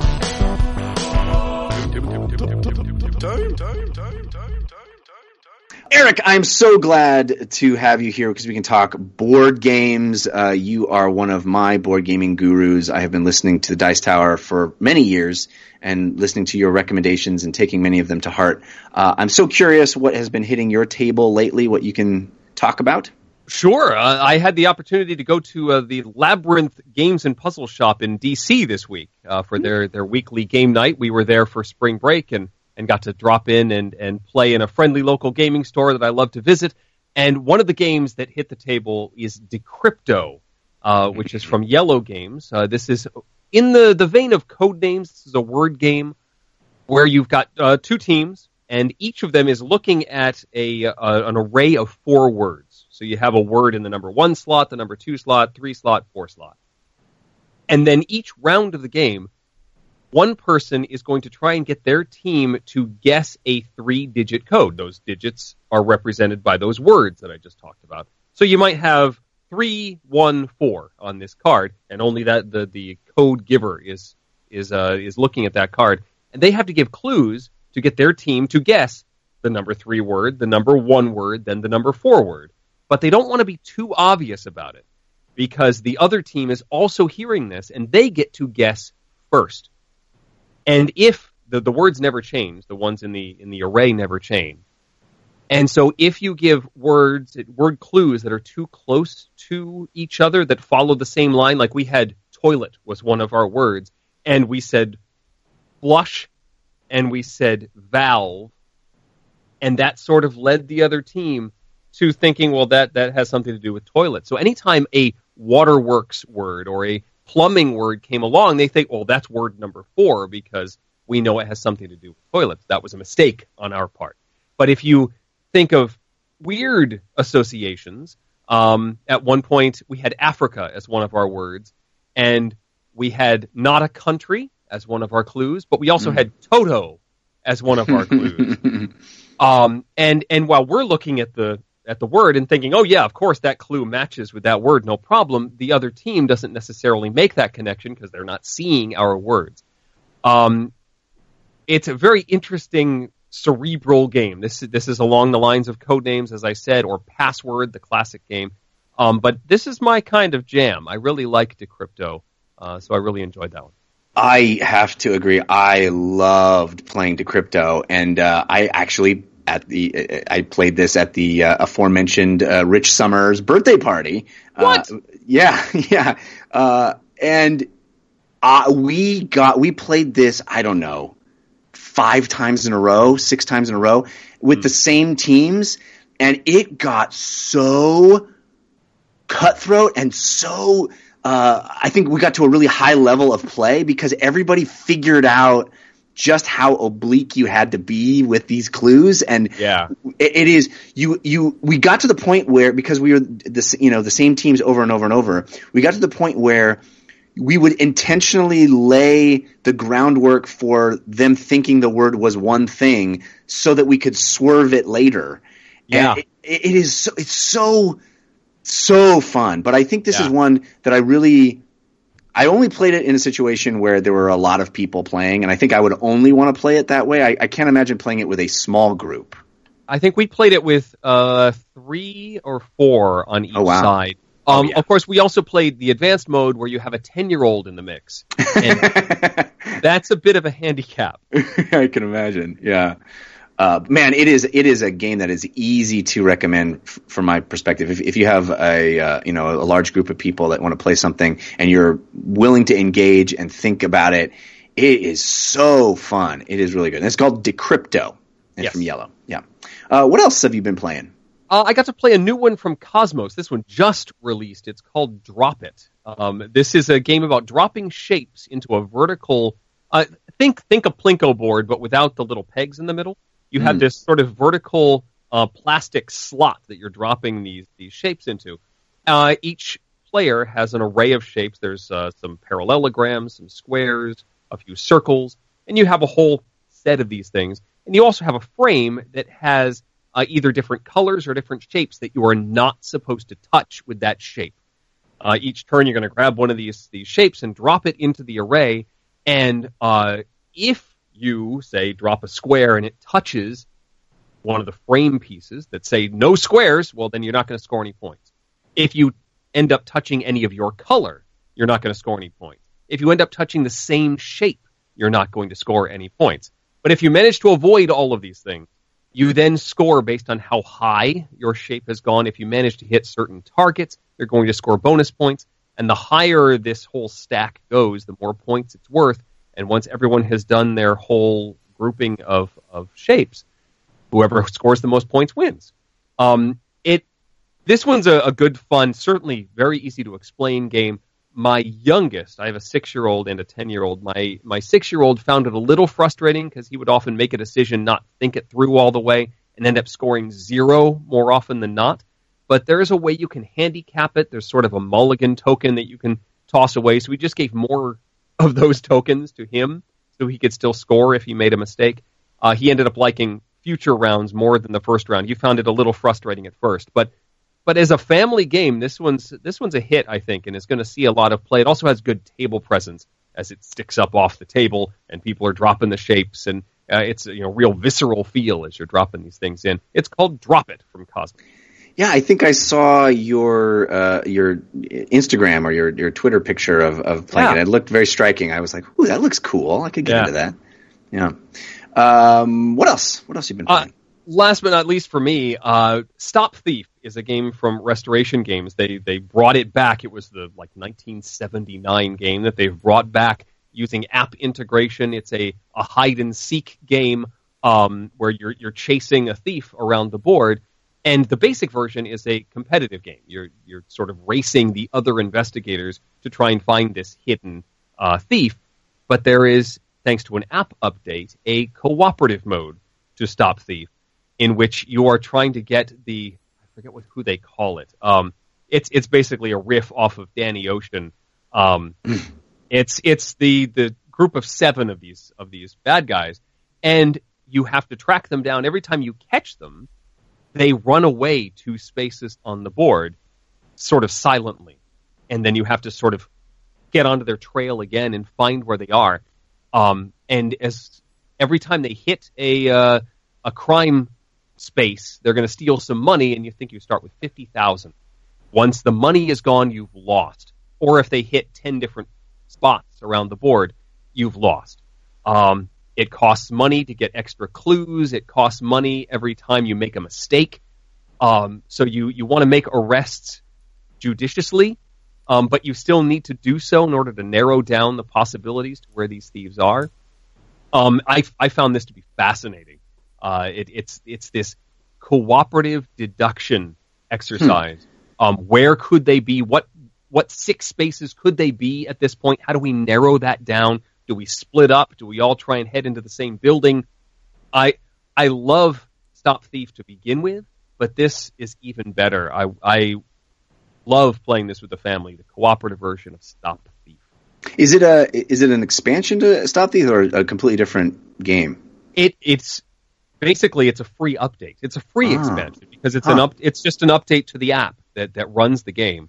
Um, Oh, right. you Just you just switch modes, and now you're playing. It, it gives you all the rules you need to know, and, and explains the rule, the the uh, movement rules for the bad guys, and you're off and running. The the app does everything. Very cool. Very cool. Uh, Christian, how about you? Got any any board games you've been playing? Man, it's uh, you, Ameritrash favorite is is that uh, is that what we call these types of games? My girls love My Little Pony, and the My Little Pony movie is on constant. Uh, you know, when traveling on the iPad, the soundtrack is on all the time. Uh, Sia's song, pretty good. It, it's a pretty good, pretty good single she put out on that. The whole soundtrack, not bad. Uh, push comes to shove in terms of things you could be listening to with young kids. So we also have Candyland, My Little Pony the movie, which is it's Candyland. It's just Candyland, the same game. You're flipping little cards over and moving your pieces up the deck. No strategy or skill involved to it, other than just the random, you know, flipping over of, of tiles. But the only reason I put it down, I think, to mention it is that uh, my youngest, who's you know not quite three, we were playing, and she goes, she's like, "Dad, why is this called Candyland? There's no candy. It should be called My Little Pony Land. we thought that was a pretty Yeah. astute observation, and I had to then explain corporate branding and why. yeah. why the game we're playing is is the the rule set of Candyland, and they've now put this property on it. Uh, and I explained it in you know two and a half year old terms, and then my older, who's five, she looked at me. She's like, "Well, they could, still could have put some candy on it. Pinkie Pie loves candy. It should be Pinkie Pie's Candyland, the game." And I was like, "There you go." And that's when your daughter got hired by the folks from Mattel or Right, now, whatever. now we're making Hasbro. money. Um, Yeah. But it, if if if you you know you have young kids that like the franchise, um, a lot of these board games that we grew up on, uh, potentially you know crappy air quote board games, but they have branded versions of them. Of them, some better than worse. Uh, I know listeners were tweeting at me to pick up the Mario Kart Monopoly, which I guess changes Yes. the rule set fairly significantly. Eric, have you guys played it? Uh, I haven't played the Mario Kart. I've played uh, Monopoly Gamer, which feels very much like Mario Party. Uh, it, it's it's goofy fun, um, and I am interested in the Mario Kart version that's that's coming soon. I think. Yeah, it's either soon, out or soon, but that that will probably be my next foray into this. Um, you know, the Candyland one is just Candyland with a, a rebranding and figurines from the Pony, My Little Pony movie. But uh, it's interesting, right? Because these games have been around for so long, and there's every iteration of all of them now. It's like Risk, Game of Thrones, or Monopoly. Every property that's ever been popular for a day. Um, but uh, my girls like. Did it, you so. did you did you purchase this for yourself or was it a gift? It was a gift. I think. Uh, I I don't want to say who. Feels I like think a it's- I think it's for my folks, but uh, my girls love it. I, I mean, I would No, have no, I- it had I known. We play it a lot, and it, they're engaged and having fun, and we're not. You know, there are far worse things that that kids can get into and be obsessed with. Sure. I, I don't know. Have you two discussed the uh, Scythe reskin of My Little Pony? My Little Scythe. Did they? No, I'm I'm not even aware that is this official or is this a fan created uh, reskinning of Scythe? this is this is totally a fan. I, I doubt they could even get the license from Hasbro, but uh, it, it is a fan reskin. If you visit Board Game Geek and and look at Scythe, um, they someone decided. I think someone and his daughter decided to reskin Scythe, and it, it's basically the same rule set, but in the the world of what is it, Equestria or Eternia or wherever it is. Cantor, Um, Equestria. Yeah. I mean, yeah. how deep do you want to go? I, I not that deep, but it is um it is in that world and and sort of replaces some of the battle aspects of Scythe with with much more friendship magic. well, my daughter asked the same question though, Eric. Where she go, "Why is this called Scythe when it, it you know, it, Yeah. it's just a rebranding?" It's called My Little Scythe. I'm not sure. My little That's awesome. Scythe. I, I, I I mean, want Christian. I want you to play that with your daughters so bad, so bad. I, I don't know. I mean, Scythe. I don't quite. Scythe isn't isn't that even that complicated to explain. It seems complicated when you unpack it, but it's really not that complicated. I think they could probably do it. I think if there are like, yeah, I, I need to look into this because it depends on how deep it goes. I, I need to see if I can get figures, right? Like that's the that's the key is what kind of how much um, you just sub out, you just sub out for uh, for Are you- little toys. You know. Are you saying you don't already have tons of little ponies around the house that you Yeah. can Exactly. I mean, define tons. Amazing. Um, a few things I could bring up, but I, I want to talk a little bit about because we kind of talked Decrypto and, and party games and uh, a game called Take It Easy that I played for the first time not too long ago, um, which is basically what if a gamer uh, invented bingo. it's like uh, it's bingo but done with strategy, and it's fascinating. I found it fascinating.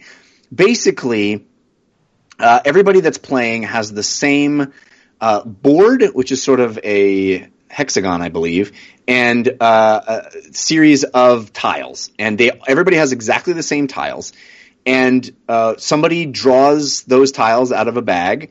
eh, Like you would with bingo, and calls out the next one to put into play, and you start placing those tiles on your own personal game board, and you can place them anywhere you want and everybody has the option of placing them anywhere on their board. And then you're as you go, each of these tiles has a series of different pipes, the pictures of pipes on them that have different numerical score values, point values on them. And your goal, as more tiles are called and you're able to place more tiles on your board, is to create connecting lines between these uh, with these pipes, and so you have to create the same pipe, the same colored pipe, has to move from one end of your board to another end of your board in order for you to score its point value.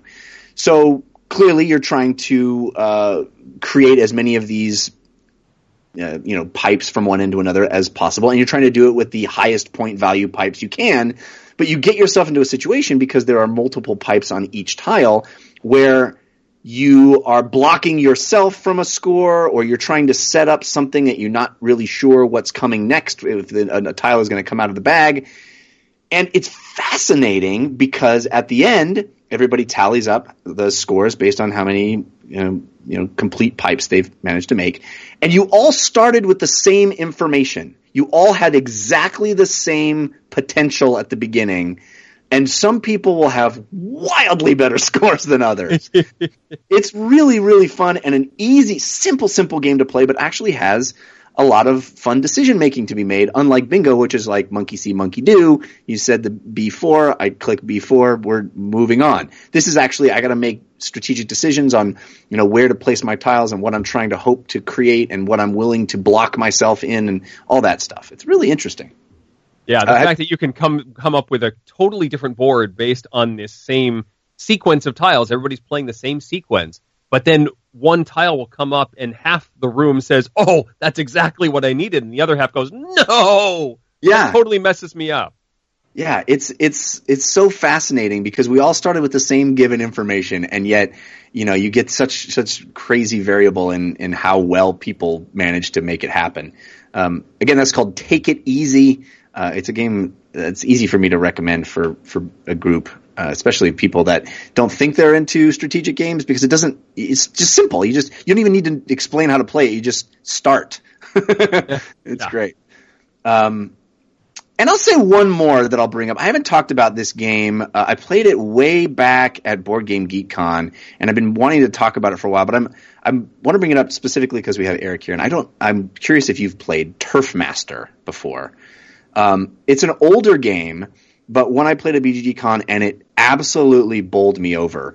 Uh, I tend to like racing games. I like Formula D. I like Downforce. Um, and Turf Master is a racing game b- based on horse racing, which I'm totally not interested in, and almost didn't want to even play this game. But the people I was hanging out with all wanted to play it, and I was like, sure, let's play it. And it it com- it was the biggest surprise from that convention for me. It was a big, so much fun. I played it since then. I was, was shocked that horse racing game would be fun, and the reason why it's fun is because the mechanics, uh, the mechanisms in the game are so fascinating. Basically, what happens is every turn you move your little horsey and your little horsey rider in this horse racing uh, loop lap. You know, you're trying to get around the lap first and and win the horse race. Uh, and you move in alternating turns by either playing a card or rolling a dice. And uh, the the die will be what everybody moves, and the card is from your hand of cards. But everybody starts with the same deck of of cards. You shuffle them, so you don't know what you're going to have in your hand. But everybody has the same grouping of uh, of moves. And what's so fascinating about Turf Master is that the the horses or the, the players at the front of the pack have certain handicaps on them.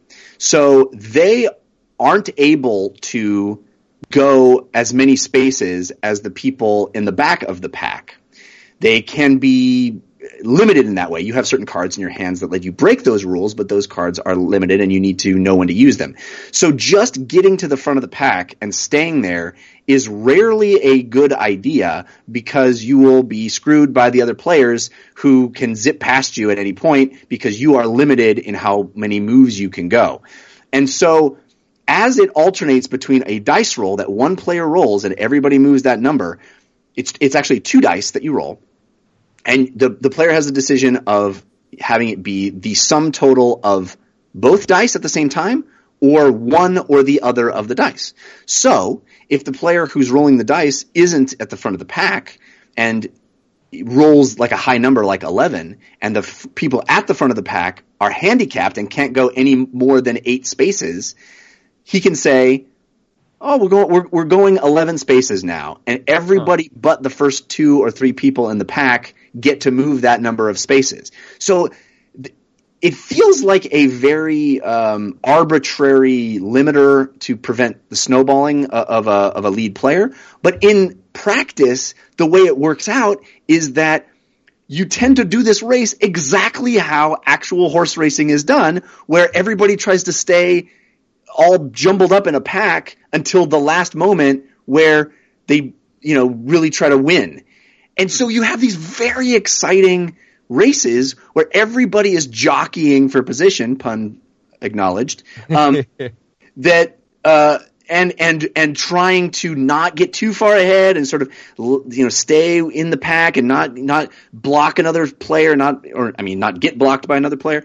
And then at the end, you burn all your cool cards and you try to blast out in front and try to make it happen. Meanwhile, everybody is trying to screw each other and it is just amazing fun for a genre that I'm just, I mean, not a genre, but a, um, a theme that I'm not particularly interested in. But the, the way that it so effectively represents the theme makes me interested in it. It's cre- incredible. Have you played Turf Master? I haven't played Turf Master. I've played a few other horse racing games, but they tend to focus on the the betting aspect Right. of of this thing. And then this this seems a lot more like a, it's a more like a race game, more like Formula D or Yeah. uh, an, another uh, you know racing adventure. It sounds interesting. I'd like to check it out. It's really cool. I mean, I love Formula D. I've played it a lot. Uh, Christian, you've played it with me. Uh, but Formula D is one of those ones where if you get out ahead and you manage to stay out ahead, you can be out ahead through the whole game. And you just cannot do that with Turf Master. You will you will lose if you get out ahead too early. Uh, and it's a fascinating example of, of how game mechanisms can force you to play like actual people in that situation would. Yeah. wild. All right. Um, that's going to do it for this episode. We do have our parting gift coming up, for, uh, so stick around for that. But Eric Summerer, what a delight it has been having you on the show. Thank you so much for being here. Oh, you bet! It's been a blast. Great. I'm, I'm such a fan, and it's been great to geek out with you. But uh, tell people where they can follow you and all the things you do online. Oh well, uh, the Dice Tower is is where you'll find my gaming stuff. That's at dicetower.com. You can also search for me on Audible. Just search for Eric Michael Summerer, and you'll find the, like you said, countless audiobooks uh, in all sorts of genres uh, that I've read. Awesome. Uh, Christian, how about you? What do you got going on this week? I'm going to be paying a visit to uh, St. Jude Children's Hospital in Memphis later this week, and I love the work they do and support them continually. And uh, if you are looking for a, a charitable cause to, to, to take up, um, I could recommend St. Jude very easily. Look into them. Helping kids beat cancer is um, something everybody can get behind. I feel like no matter your political affiliation or thoughts on just about anything. I think that's one thing that we can all agree on, and I'm excited to go and, and meet with um, you know some of the hardworking folks there and connect with some of those families. So that will be kind of the back half of my week, and I'll, I'll talk more about that experience uh, next week and on future shows. And then uh, I'm trying to think. We have new Department of Parenting's coming out this week, and there'll be a new ALTMM dropping on Tuesday as well on the Patreon feed and it goes out public on Friday uh, on the Uninformed Opinions podcast feed, so you can find those things there. Jeff, what about you? Well, I have my usual shows. You can listen to the slash filmcast over at slashfilmcast.com. Uh, an interesting episode is coming out this week. We recorded it early and it's kind of uh, a little bit deeper discussion about that whole crazy meme moment that I had uh, that I talked about a little bit last week, and also um, Dave talks about his vacation. So it's a it's a an, an interesting episode. But we also talk about uh, a thing that I'll bring up as my parting gift this week, and then next week, of course. We have the Avengers to talk about, so definitely check out slash filmcast because we'll be uh, we'll have a lot to talk about there. Uh, and We Have Concerns is the comedy science show that I do over at wehaveconcerns.com. I encourage you to check that out as well. Uh, but this week mostly will be uh, me having a, a baby because um, uh, we, we have our, our C-section scheduled for Tuesday. Oh boy. So that's yeah, that's it's it's all happening. And we're still doing a show next week, though, right? I mean, the show must go Yeah. on. Show must go on. Uh, that's why I scheduled on a Tuesday, so I have lots of, of, Right. of time there. no, uh, I will not have played anything. It will be Jeff. Uh, Jeff played the get. It, did I get any sleep game? You have Um, a Switch. You have a Switch. Come on. I do have a Switch. Yeah. Switch is made for uh, hospital uh, waiting rooms, I guess. Yeah, it's it's Bring not some- bad. Build some Labo. Build some Labo while you wait. Just, I'm gonna need some space over here, please. I need to build a labo. I'm sorry, babe. We need a new crib. Don't have that, but I do have this fishing rod. yeah, I have this little piano. How about that? Uh, all right. Um, let us get to our parting gift. Hey, give us a suggestion of what to do this week. Give us a parting gift. This is your parting gift. Eric, do you have a suggestion to help people get through their week? Yeah, I mean Star Trek Discovery. I, I stayed away from it. I was afraid of the paywall, but I'm in. I'm like four episodes in, and I'm I'm I'm in for this journey all the way. Star Trek Discovery, great show. I know that you're a huge Star Trek fan. This is living up. Uh, yeah, so far it is it is a modern show in the Star Trek universe. It has intrigue, it has compelling characters. It is interesting stuff, and I love the opening credit sequence. Awesome. Star Trek Discovery. Christian, how about you? Got a parting gift? Retro games. Uh, I visited my folks when I was out and about here the last little bit, and um, you know how your parents say they'll keep your stuff for you in the attic when you go to college or whatever, and then the the anecdote is always they threw it away, and that's when you lost your Superman number, your Action Comics number one or whatever it was. Bless my parents' heart, man. They kept it. They kept it, and they kept it, and they kept it. Do you have Action Comics number one? Yeah, uh, well that that's next week's. Um, by the way, I'm done with this show, so f you and f you. Um, no, but I, I picked up. I finally brought home a, a not quite all, but a big chunk of my old retro games. And I know I've talked about playing old games on this show, but um, you know we talked Jeff earlier in the show like God of War, and that's the baseline for our kids these days. But I do think that as as Eric mentioned, these you know some of these iOS and mobile games and games like Celeste too that make this aesthetic as a choice. Um, I think some of these old games really hold up, and I'm excited to to dive in. Some of them won't be. I have uh, Texas Ground Zero on Sega CD. I brought home mint in box. Uh, uh, I also tweeted at Insomniac Games that I have my Spider Man for Sega CD, and I, I was willing to let them play mine if they would let me play theirs. Right. Yeah, there you go. so far, so far, no date scheduled. But uh, you know, en- embrace the nostalgia. I say as I wear my Blink One Eighty Two shirt as we do this. Um, getting old. There's a lot of bad stuff about it. As I plucked hairs from my earlobes earlier today, but uh, there's some fun stuff too. And in retro gaming, it's it's great because you know the games that are great.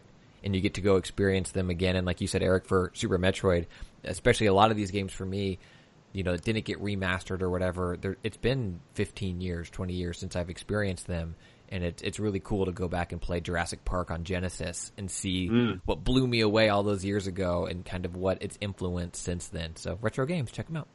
Cool.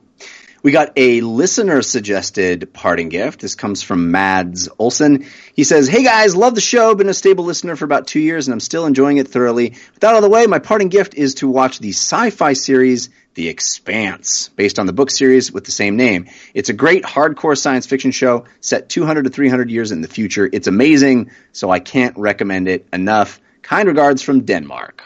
That's where Thanks, Mads. from. Oh yeah? Denmark? Also, a shout out then to the Midnight. Uh, is Mid- the Midnight from D- Denmark? Uh, Tim is from Denmark. I did not know that. But I'm supposed to, it's on it's public now. Uh, Ah. I love Danes, yeah. And I performed, I did a show not too long ago with the uh, last comic standing Danish winner.